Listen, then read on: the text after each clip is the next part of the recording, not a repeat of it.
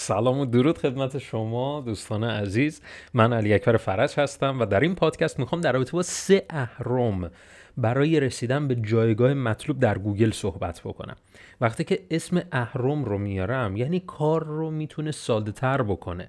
چرا؟ چون که از دید من افراد وقتی که می‌خوان در گوگل رتبه بگیرن خب طبیعتا میگیم که خب من چه ترفندی استفاده بکنم که رتبم بهتر بشه من الان چه المانی به کار ببرم که این کار انجام بشه؟ یا شاید دوستان عمیقتری هستن که این ذهنیت رو دارن خب من با تولید محتوای مستمر می‌تونم به رتبه و جایگاه خوب برسم. بازم این بهتره. ولی این دیدگاهی که من می‌خوام به شما بگم این سه تا اهرمی که می‌خوام برای شما بیان بکنم این سه اهرام از دید خیلی بالاتر میاد موارد رو از دید کاربر بررسی می‌کنه و اگر اینا رو okay بکنی شک نکن رتبت همینطور بهتر میشه در گوگل. پس با من همراه باش. اهرم اول محتوایی که توجه زیادی هنگام خواندن برای مخاطب جلب کنه.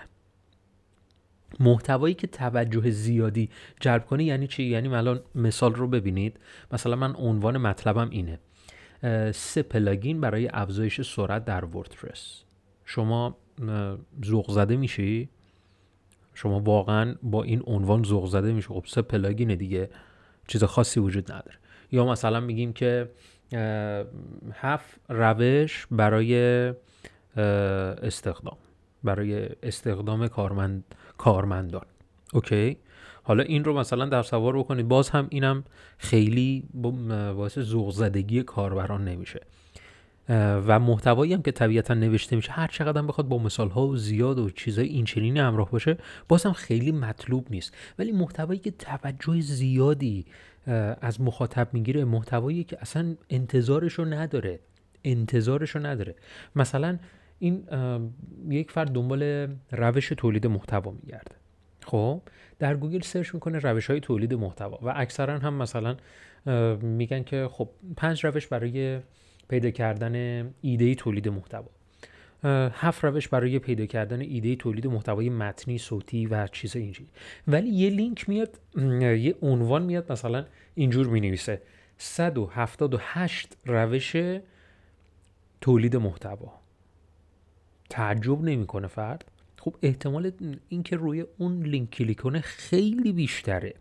پس یکی از مواردی که ما باید بهش توجه بکنیم یکی از اون اهرم ها اینه که ما محتواهایی رو بنویسیم که توجه بسیار زیادی رو به خودش جلب می‌کنه و می‌تونه این حتی اگر به مرور زمان شما بخواید این رو به روز رسانی بکنید باعث میشه که اصلا کلا این مقاله شما از لحاظ رتبه واقعا جاش تغییر کنه مثلا یکی از ایده که یه سایت خارجی که حالا در زمینه همین marketing داره فعالیت می‌کنه به نام هاب, HubSpot اومد مثلا چه اقدامی انجام داد؟ یک مقاله نوشت یه عددی هم داشت مثلا پنج روش افزایش ترافیک و چیزهای این چنینی.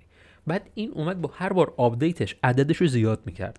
یعنی هی میومد هر هفته این رو update ش می‌کرد چهار تا تکنیک بیشتر اضافه می‌کرد پنج تا تکنیک بیشتر اضافه می‌کرد.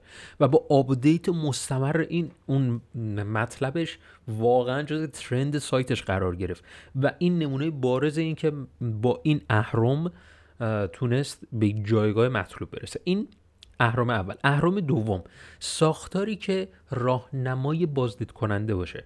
منظور از ساختار اینه که من کلیک کردم وارد صفحه سایت شدم. حالا اینجا ساختاری که می‌خوایم راجع بهش صحبت بکنیم این ساختار راهنمایی می‌کنه کاربر رو که الان در حال حاضر داری این مقاله رو مثال دارم می‌زنم. می‌خوام ساختار رو جا بندازم. داری الان این مقاله رو می‌خونی و بعدش راهنماییش می‌کنم میگم که خب الان کلیک کن روی این دکمه کلیک کن یا مثلا یک لینکی رو براش قرار بدم که بتونه بره مقاله بعدی رو بخونه. و ارتباط معنایی خیلی زیادی روی این مقالات باشه. نه مثل خیلی از سایت های دیگه. مقالات مرتبط ما اینه. بیا روش کلیک کن بخون. خب این خیلی ساده و بدیهیه ولی مثلا یک سایت دیگه که مقاله رو وقتی که خوندی به اتمام رسید میای پایین دقیقا میگه که این مقاله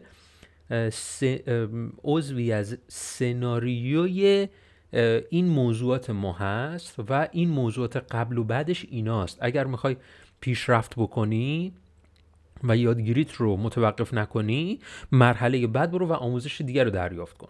یا مرحله بعد برو این مطلبم بخون. و چیزهای این چنین. پس ساختار راهنمایی بازدید کننده به ما کمک می‌کنه که بهتر بتونیم به مخاطب کمک بکنیم و همین رو گوگل درک می‌کنه. و سئو کاران مبتدی این رو به عنوان یه لینک سازی فقط می‌دونن. میگه خب آره به اون صفحات هم لینک میدی دیگه. به اون یکم لینک میدی. ولی من الان دارم میگم ساختاری که راهنمای بازدید کننده باشه. پس دارم یه ارتباط معنایی خیلی زیادی روش ایجاد می‌کنم. این اهرم دوم اهرم سوم حل مشکلات فنی که کاربرا رو عصبانی می‌کنه.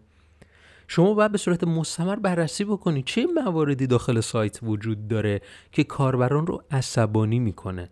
همونا مواردی هستن که گوگل هم طبیعتا عصبانی می‌کنه.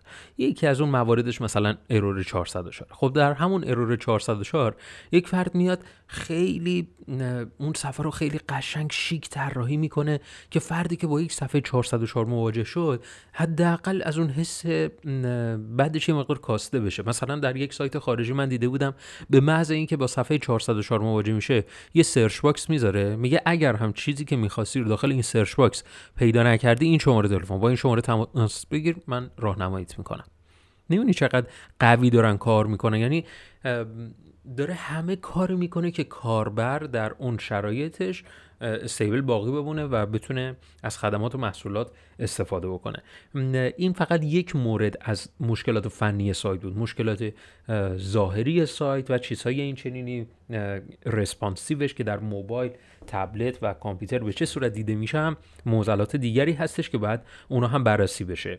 پس من اینجا سه تا اهرم رو بهتون گفتم که این سه تا اهرم می‌تونه بهتون کمک بکنه در جایگاه مطلوبی به مرور زمان قرار بگیری این مطلبی که الان شنیدید قسمتی از دوره ماراتون او هستش. خوشحال میشم ببینمت در دوره بعد و بهترین ها رو برات آرزو می‌کنم. فعلا خدا نگهدار.